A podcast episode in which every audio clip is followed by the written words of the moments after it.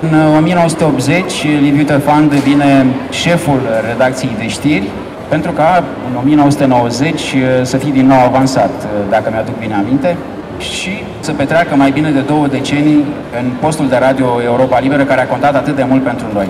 Astăzi, autorul este prezent pentru a ne vorbi despre această carte, dar și pentru a-și aminti de acea perioadă și alături de autor sunt jurnalistul Mircea Toma, membru în Consiliul Național al Audiovizualului, profesorul Daniel Șandru, președintele de, uh, Institutului de Investigare a Crimelor Comunismului și Memoriei Exilului Românesc și mi se va alătura în curând Adrian Cioroianu, directorul Bibliotecii Naționale.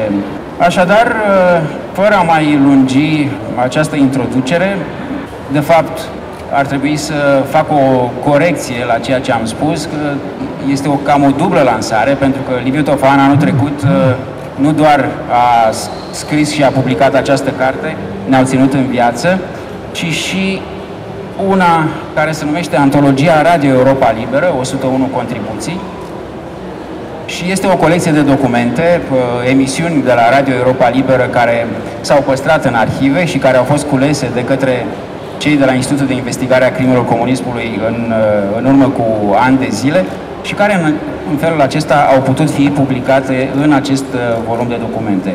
Amândouă cărțile au apărut uh, la editura Omnium, dar și prin străduința Institutului de Investigare a Crimelor Comunismului, care a fost partener în acest proiect, care mm, a avut uh, toată deschiderea pentru promovarea lui.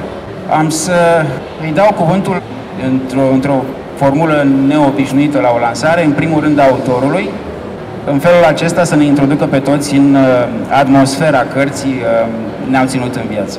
Dragă Liviu? Mulțumesc, se aude. Cred că ar trebui să explic mai întâi titlul cărții Ne-au ținut în viață. Este un citat și um, l-am găsit într-un uh, cotidian american, în Chicago Tribune, un număr apărut în primele zile din ianuarie 1990, când un reporter american, culegând informații și impresii de la oameni în București despre Revoluție, a interpelat un bucureștean pe stradă și acel bucureștean întâi a fost foarte dezamăgit că americanul respectiv nu era de la Europa Liberă, după care i-a spus și aici, cum am explicat chiar pe prima pagină a cărții, respectivul bucureștean i-a spus corespondentului american dacă îi vedeți pe cei de la Europa Liberă, spuneți-le că toți îi ascultam. Ne-au ținut în viață. De aici titlul cărții citat care vrea să transmită cumva ce a însemnat Radio Europa Liberă pentru români timp de patru decenii de regim comunist la noi. Europa Liberă există și astăzi, dar nu mai are radio. Sediul central al instituției RFI-RL este astăzi la Praga, nu la München ca atunci. Și la București există o redacție, Europa Liberă, o redacție foarte bună, dar prezentă pe internet nu are radio. Acel radio Europa Liberă despre care am scris eu și unde am lucrat eu vreo 20 de ani, nu mai există, iată, de puțin peste 30 de ani. Și cred că a fost prea important pentru români și pentru România ca să alunece prea ușor și prea repede în uitare. Avem astăzi un public cititor în care aproape că nu mai găsești pe cineva sub 45-50 de ani care să fi ascultat Europa Liberă. Poate cineva foarte precoce să fi început pe la 13 ani și atunci e mai tinerel. Deci acești potențial cititori se pot întreba acum, ascultându-ne pe noi, despre ce vorbiți. ce e aia? Ce a fost aia? Europa Liberă, Radio Europa Liberă. Că radio nu mai e, Europa e liberă. La acest uh, public cititor m-am gândit în primul rând când am uh, scris această carte explicând destul de detaliat și cu informații de la prima mână ce a fost Europa Liberă. Liviu, tu ai uh, lucrat la Europa Liberă în anii 70 și în anii 80. Anii 70 ușor diferiți față de anii 80. Sigur că ai prins uh, perioada cea mai grea, anii 80, când uh, și din punct de vedere editorial, dar și reacții ale regimului comunist față de Europa Liberă sunt diferite de, de până în acel moment. Avem de, deja de la, în a doua jumătate a anilor 70 uh, operațiuni de uh, eliminare uh, a celor care lucrau la Europa Liberă, de compromitere a postului de radio. Avem un atentat organizat în 1981. Lucrurile se complică din ce în ce mai mult, situația e din ce în ce mai ostilă. Cum simțeați la Europa Liberă această... Um, vă simțeați amenințați? De fapt, este întrebarea. Când mi-ai pus întrebarea asta, primul meu gând a fost la Cornel Chiriac. În 1975, martie, când el a fost uh, asasinat. Și uh, acum fac un salt în, uh, în prezent și vreau să amintesc de filmul Metronom pe care eu l-am inspirat cu povestea despre Cornel Chiriac și care tocmai a luat un premiu pentru regie, un premiu foarte important la Festivalul de Film de la Cannes. Regizorul este un băiat tânăr, Alexandru Belc, el n-a apucat uh, Europa Liberă deloc, eu i-am spus toată povestea, L-am cunoscut pe Alex uh, în 2009, când lucram la, cu Tudor Giorgio la Libra. I-am inspirat, i-am spus povestea aceasta și tot în 2009, aici, apropo de Europa Liberă și tot cu Alex Berg, am făcut un uh, filmuleț de mărturii, de testimoniale despre Europa Liberă, care se găsește pe YouTube și poate fi văzut uh, de oricine dorește. Aici radio se cheamă acel film cu testimoniale foarte interesante. Unul dintre cei care a apărut în acel film este Mircea Toma, acum vreo 13 ani. Am început cu Cornel Chiriac pentru că, apropo de întrebarea ta, dacă eram amenințați sau nu simțeam amenințați, eram conștienți de pericol, dar uh, nu pot să spun că ne simțeam tot timpul sub o anumită amenințare. Moartea, asasinarea lui Cornel Chiriac atunci, în martie 75, nu ne-a dat atunci foarte mult de bănuit din mai multe motive. Principalul motiv fiind că uh, asasinul, un, un uh, boschetar, practic, de vreo 16 ani, deci minor, a fost prins foarte repede, în două zile, a mărturisit, uh, a fost uh, judecat, condamnat și uh, totul părea explicat sau explicabil. În seara în care a fost uh, Singurul lucru ciudat a fost uh, faptul că uh, asasinul a spus că l-a înjunghiat pe Cornel ca să jefuiască. Într-adevăr, Cornel avea la el o sumă de bani măricică, despre o mie de mărci cash în buzunar. Nu existau carduri pe vremea aceea. Și uh, suma părea destul de părea să fost tentantă pentru tipul respectiv și cumva explicația lui stătea în picioare. Numai că atunci când vrei să jefuiești pe cineva să iei portofelul, de regulă ajunge să-i arăți cuțitul, gata, s-a terminat povestea. Ori de la a-i arăta doar cuțitul, la a-l înjunghia fatal de 12 ori în piept, e o cale.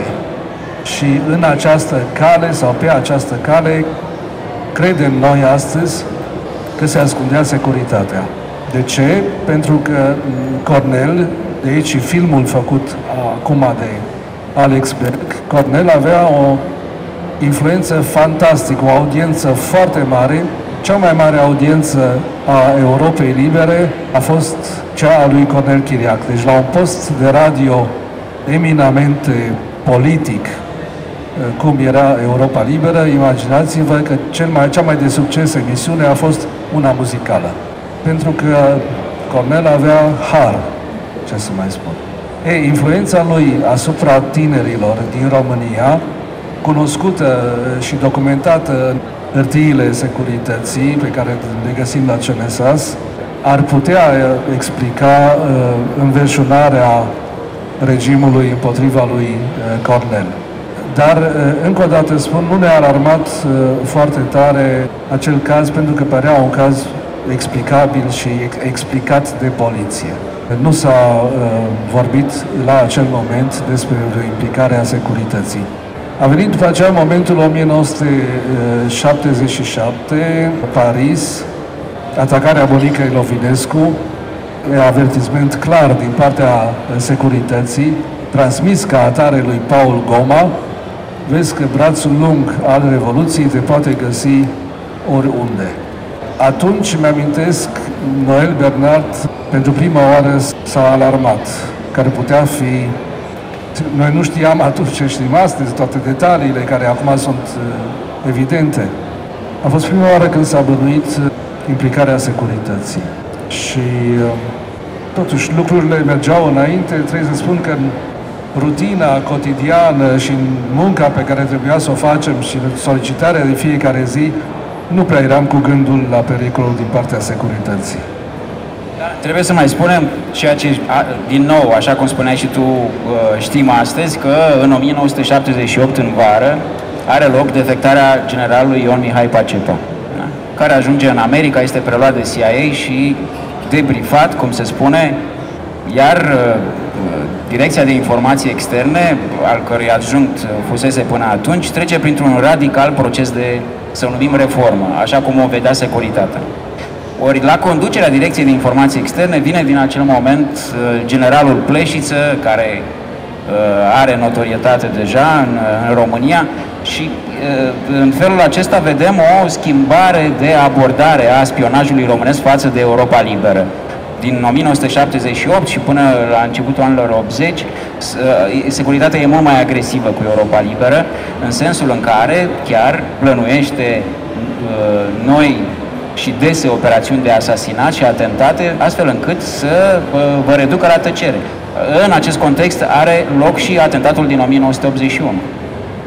Cele două atentate din 1981, pentru că a fost în februarie uh, operațiunea lui Carlos, uh, atentatul cu bombă, iar în iulie atacul asupra lui Emil Georgescu. Al doilea înjunghiat din redacția Europei Libere. Într-adevăr, și eu sunt convins că dacă nu ar fi ajuns acel pleșiță la conducerea Centrului de Informații Externe, a Securității Externe, aceste lucruri nu s-ar fi întâmplat. Pentru că au fost, uh, în primul rând, au fost extrem de stupide uh, și toate au fost eșecuri. Cred că un uh, ofițer puțin mai așezat la cap din securitate, la conducerea CIE, s-ar fi comportat altfel. Gândiți-vă că securitatea a comis cel mai violent act din istorie împotriva Europei Libere. L-a numit pe teroristul numărul 1 al epocii, pe Carlos Șacalul, să ne arunce în aer și să ne omoare. Astăzi avem documente care acoperă perfect toată povestea, nu este nicio, nu e vorba de speculație, e vorba de fapte. Nici măcar KGB-ul, care era, să spunem, mult mai puternic și mai periculos, nu a încercat uh, o asemenea operațiune aberantă împotriva noastră, cea mai mare parte a Europei Libere era rusească, era Radio Liberty. Nu, uh, KGB-ul nu a încercat să ne arunce în aer sau să ne omoare. Acest mm, record uh, revine exclusiv și în totalitate securității. Povestea cu Pleșiță, care l-a racolat pe Carlos, este perfect documentată și am scris și o carte despre asta, sponsorizată tot de ICCMR, acum vreo 10 ani, iar uh, în același an, deci a fost atacul în tentativa de asasinare a lui Emil Georgescu, cel care făcea cea mai prizată emisiune a noastră, Actualitatea Românească, în care, iarăși, nu mai există secrete în legătură cu cine a pus la cale operațiunea, cine a comis-o, pentru că cei, cei doi francezi, cei doi interlopi neimiți pentru a-l ucide pe Emil Georgescu au fost prinși imediat, judecați și condamnați. Ori atunci s-a evit chiar în, în justiție prima suspiciune puternică că în spatele celor doi francezi s-ar afla securitatea, chiar judecătorul care i-a judecat și condamnat pe cei doi francezi a spus atunci la proces că este foarte posibil ca în spatele celor doi să fie securitatea, dar, din păcate, nu există probe în acest sens. În urmă cu mai mulți ani, studiind uh, documentele securității, am, am, din întâmplare am găsit o um, analiză a unui agent al securității care uh, lucrase la Europa Liberă și la BBC și care vorbea despre angajații postului de radio de la Europa Liberă. Liviu Tofan era menționat în, uh, în analiza acestuia, despre care spunea că tânărul Tofan, cred că e în anii 70 făcută, sfârșitul anilor 70, e un, uh, o persoană extrem de veninoasă, parcă veninos era, și ostilă regimului comunist, exprimare care mi-a plăcut foarte mult și ți-am adus-o la cunoștință încă de atunci mai ales că tu ești, nu, nu doar că nu ești veninos, dar ești și un, ești un om cu un suflet cald, un bun prieten și un foarte bun narator, așa cum dovedește și această carte. Și o ultimă întrebare aș vrea să-ți mai pun, Liviu. Dacă, pentru că știm astăzi și știam și atunci, toată lumea în România asculta Europa Liberă, chiar și securiștii. Evident, exista un, o unitate specială în cadrul securității care se ocupa cu transcrierea tuturor emisiunilor difuzate de Europa Liberă, care a doua zi erau prezentate decidentului politic uh, pentru a fi citite. Știați, aveați, aveați idee despre audiența fabuloasă pe care o aveați în, uh, în România? Înaintea ICCMR, emisiunile noastre au fost transcrise de securitate consecvent poate facem o culegere și din acele transcrieri.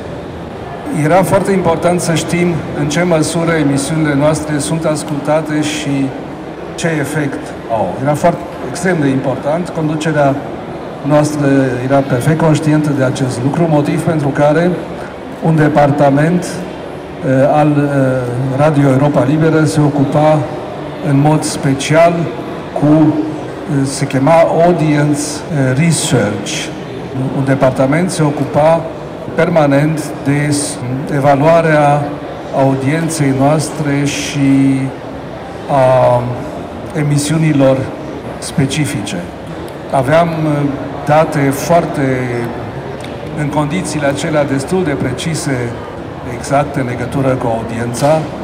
Asta se întâmpla prin, am explicat în, în, în carte, am răspuns și la această întrebare în carte, cu destul de multe detalii eh, cum știam cât de ascultate sunt emisiunile și se foloseau uh, agenții de sondaje, Gallup, de pildă, agenții cunoscute, care făceau interviuri, peste o mie de interviuri în fiecare an, cu, cu români care călătoreau în Occident. Nu interveneam noi ca să influențăm rezultatele, alții făceau aceste interviuri pentru noi Rezultatele erau interpretate, evaluate de acel departament și noi le urmăream uh, permanent. De pildă, am, îmi amintesc că cea mai au ascultată emisiune a Europei Libere până prin 1985 era așa numitul program politic, emisiunea de actualitate internațională, uh, iar uh, din 85, pe primul loc a venit actualitatea românească, semn că pe măsură ce uh, situația din România se degrada și lucrurile deveneau tot mai, viața oamenilor devenea tot mai dificilă, uh, lumea se îndrepta în număr tot mai mare spre acea gură de oxigen și speranță care era Europa liberă. Grosomodo, în anii 80, audiența noastră cred că era estimată la 10 milioane de români pe săptămână. Asta însemna că cel puțin o dată în cursul unei săptămâni 10 milioane de, de oameni ascultau o emisiune. Totuși, din cauza condițiilor foarte dificile de recepție și din cauza presiunilor din partea regimului, fiecare moment în care cineva deschidea radio și un post de radio și căuta Europa Liberă, era un, un gest de sfidare a regimului, era un gest de, de, de protest și un gest de curaj, de mare curaj, mai ales în condițiile acelea atât de sufocante din anii 1980 ne explici în carte, pentru că noi ascultând atunci Europa Liberă și atât de uneori, atât de greu se auzea, ne explici în carte și problema bruiajului. Noi eram convins, sau cel puțin eu eram convins că postul de radio era bruiat în acel moment de uh, regimul comunist, dar în carte aflăm, de exemplu, că nu, nu exista un acest bruiaj în ceea ce privește Europa Liberă. Dar acum am să mă întreb către Mircea Toma, uh, bănuiesc că vrei să ne spui câte ceva și din perspectiva ta de ascultător al postului de radio Europa Liberă. Eu trebuie să mă deconspir, sunt uh, uh, generația metronom.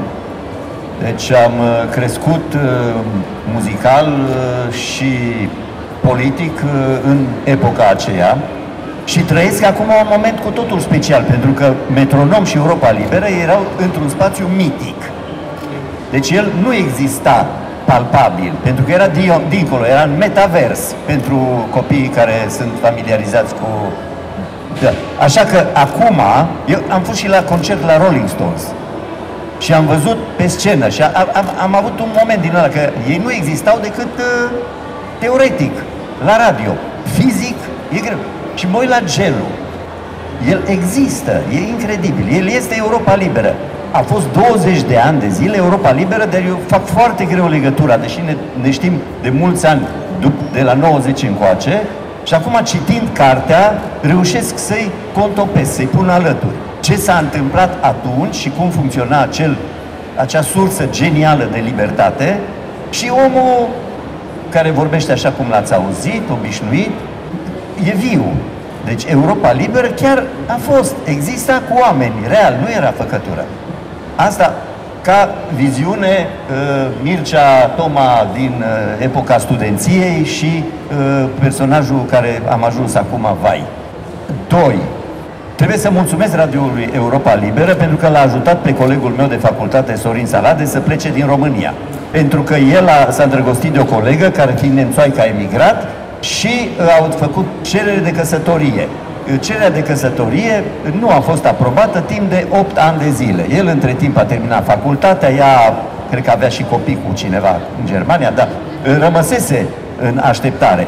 Și s-a hotărât să-și ia inima în din și să facă ceva ce a aflat că se face. Să trimită o scrisoare la Europa Liberă prin care anunță că el intră în greva foamei. Și a aflat, trimițând scrisoarea, sigur, cu ajutorul uh, logodnicei lui, că coada de așteptare la citirea scrisorilor care anunță greva foame era de patru luni. Deci a, nu puteau fi citite toate deodată, erau sute de cereri de greva foamei și uh, el a așteptat cu răbdare pentru preda la o școală din Constanța și într-o dimineață a ajuns la școală și directoarea Sorine, ce ai făcut? Se citise scrisoarea. El, al prima lui reacție, ah, a, bine că am apucat să mănânc. N-a apucat să facă greva foame pentru că securitatea a venit după două ore la școală, l-au chemat în biroul directoarei, el s-a emoționat, a crezut că va păți nasoale, dar ceea ce a urmat a fost, vă rugăm foarte mult, fără scandal, primiți. Și i-au dat drumul. Deci a fost atunci o politică a securității din Constanța diferită de securitatea din Cluj, unde el depusese inițial uh, cererea. Deci mulțumesc din partea lui Sorin. Acum, ă, era să întârzi, am ajuns cu două minute de, înainte de deschidere, pentru că ghinion, am primit cartea și am deschis-o să văd despre ce e vorba. Și nu te poți dezlipi. Deci era să ratez întâlnirea asta și cer scuze, pentru că nu mă puteam desprinde. Deci eram, fugeam prin ea, pentru că se vede că nu e făcută în registrul emoțional. Deci nu discutăm despre Europa liberă care a făcut o mie de chestii lupta împotriva comunismului. Este o carte făcută de un știrist.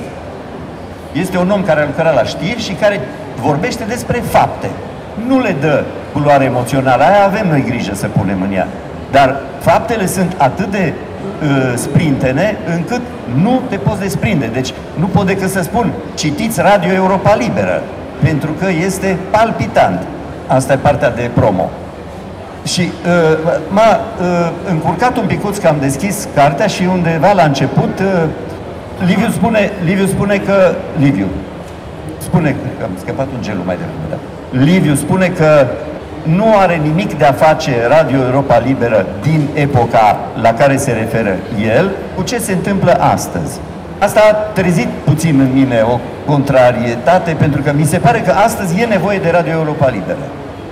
Deci astăzi, așa cum suntem relativ abandonați în fața unei avalanșe de știri, marea majoritate distorsionate și false, reperele sunt lipsă. Eu, ca să mai pun piciorul pe ceva solid, trebuie să ascult Radio France Internațional în limba română. Restul, cu toată bunăvoința, nu este curat.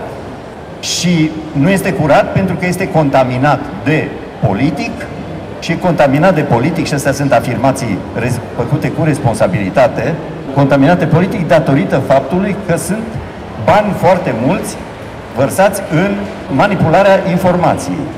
Faptul că sunt bani vărsați în manipularea informației este un subiect al unui ziarist de la Europa Liberă, platforma online de astăzi. Un ziarist care a făcut cerere ca să ceară partidelor politice să facă publice contractele pe care le au cu instituții mass media, ca să vedem unde ajung banii ăia și de ce se schimbă culoarea unor programe de televiziune în funcție de volumul și sursa finanțărilor. Și avem nevoie de transparență. Deci, închei aici, că nu vreau să plictisesc, Radio Europa Liberă n-ar trebui să stea pe tușă astăzi, cu spiritul de atunci, e nevoie clar de prezența lui și spiritul ziaristului de atunci se regăsește în ziariștii de astăzi de la platforma Europa Liberă. Deci ai urmași, Liviu, da. Mulțumesc, Mircea. Ofer microfon acum lui Daniel Șandru, căruia încă o dată îi mulțumim pentru faptul că a fost alături de noi în, în promovarea acestui proiect editorial. Eu vă mulțumesc pentru onoranta invitație și sunt foarte bucuros să pot vorbi despre o carte susținută de Institutul de Investigare a Crimelor Comuniste și Memoria Exilului Românesc, de colegii mei pe care îi reprezint astăzi aici. Se întreba Liviu Tofan, uh, oare câți dintre cei care astăzi sunt undeva sub 45 de ani mai știu despre ce vorbim chiar acum pe această scenă? E bine, eu mă adres spre 47 și vag îmi amintesc că părinții mei ascultau Europa Liberă, sau cel puțin tata și bunicii, însă dacă ar fi să ne întrebăm noi cei care atunci aveam 13-14 ani despre ce se vorbește astăzi aici, ce înseamnă Europa Liberă, avem două alternative. Cea oficială din perioada regimului comunist, nu? pentru care Europa Liberă sau avea rolul de oficină de spionaj, diversiune ideologică și propagandă dușmănoasă, sau cea despre care ne vorbește Liviu Tofan, pe care, utilizând uh, această propoziție, ne arată că vorbim despre niște oameni care ne-au ținut în viață ne-au ținut în viață pe cei care, sigur că am prins poate mai puțin de regimul comunist, dar în mod cert pe cei care resimțeau în mod acut uh, acea închidere teribilă pe care acest regim ilegitim și criminal a așezat-o deasupra României vreme de aproape jumătate de secol. În mod cert că vorbim despre o carte document. În mod cert e o carte de memorii, dar în același timp e o carte care oferă, din punctul meu de vedere, și un insight sociologic. Eu sunt convins că Liviu Tofan își asumă în mod uh, evident identitatea de jurnalist. Aș spune că uh, și reporterul, deși domnia sa a fost redactor de știri, dar și sociologul, marșează pe un instrument metodologic pe care eu îl regăsesc uh, citind această carte și anume cel al observației participative. Liviu Tofan a fost un participant direct și un creator al acestei libertăți, care sub formă de speranță era transmisă în eter către publicul din România. E foarte interesant că Liviu Tofan scrie cu o detașare asumată. Sigur, a trecut foarte multă vreme de atunci, din perioada în care domnia sa ne privea și ne transmitea împreună cu toți colegii săi de dincolo de cortină spiritul libertății și poate că asta e o posibilă explicație pentru această detașare asumată, dar mai e și un bemol al inteligenței aparte pe care în mod cer domnul Tofanu are, acela de a îmbina ironia cu autoironia. E o carte foarte plăcută la citire, e o carte care merge foarte ușor și din care afli, sau cel puțin eu am aflat foarte multe lucruri de o deplină noutate.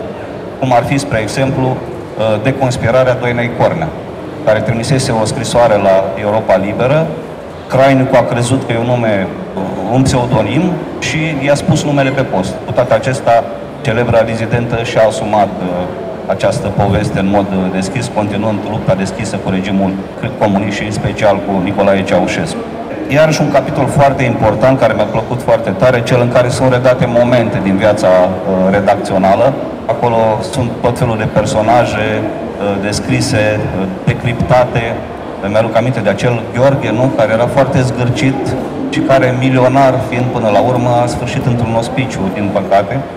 E o carte în care, sigur că avem cel puțin două dimensiuni de maximă seriozitate.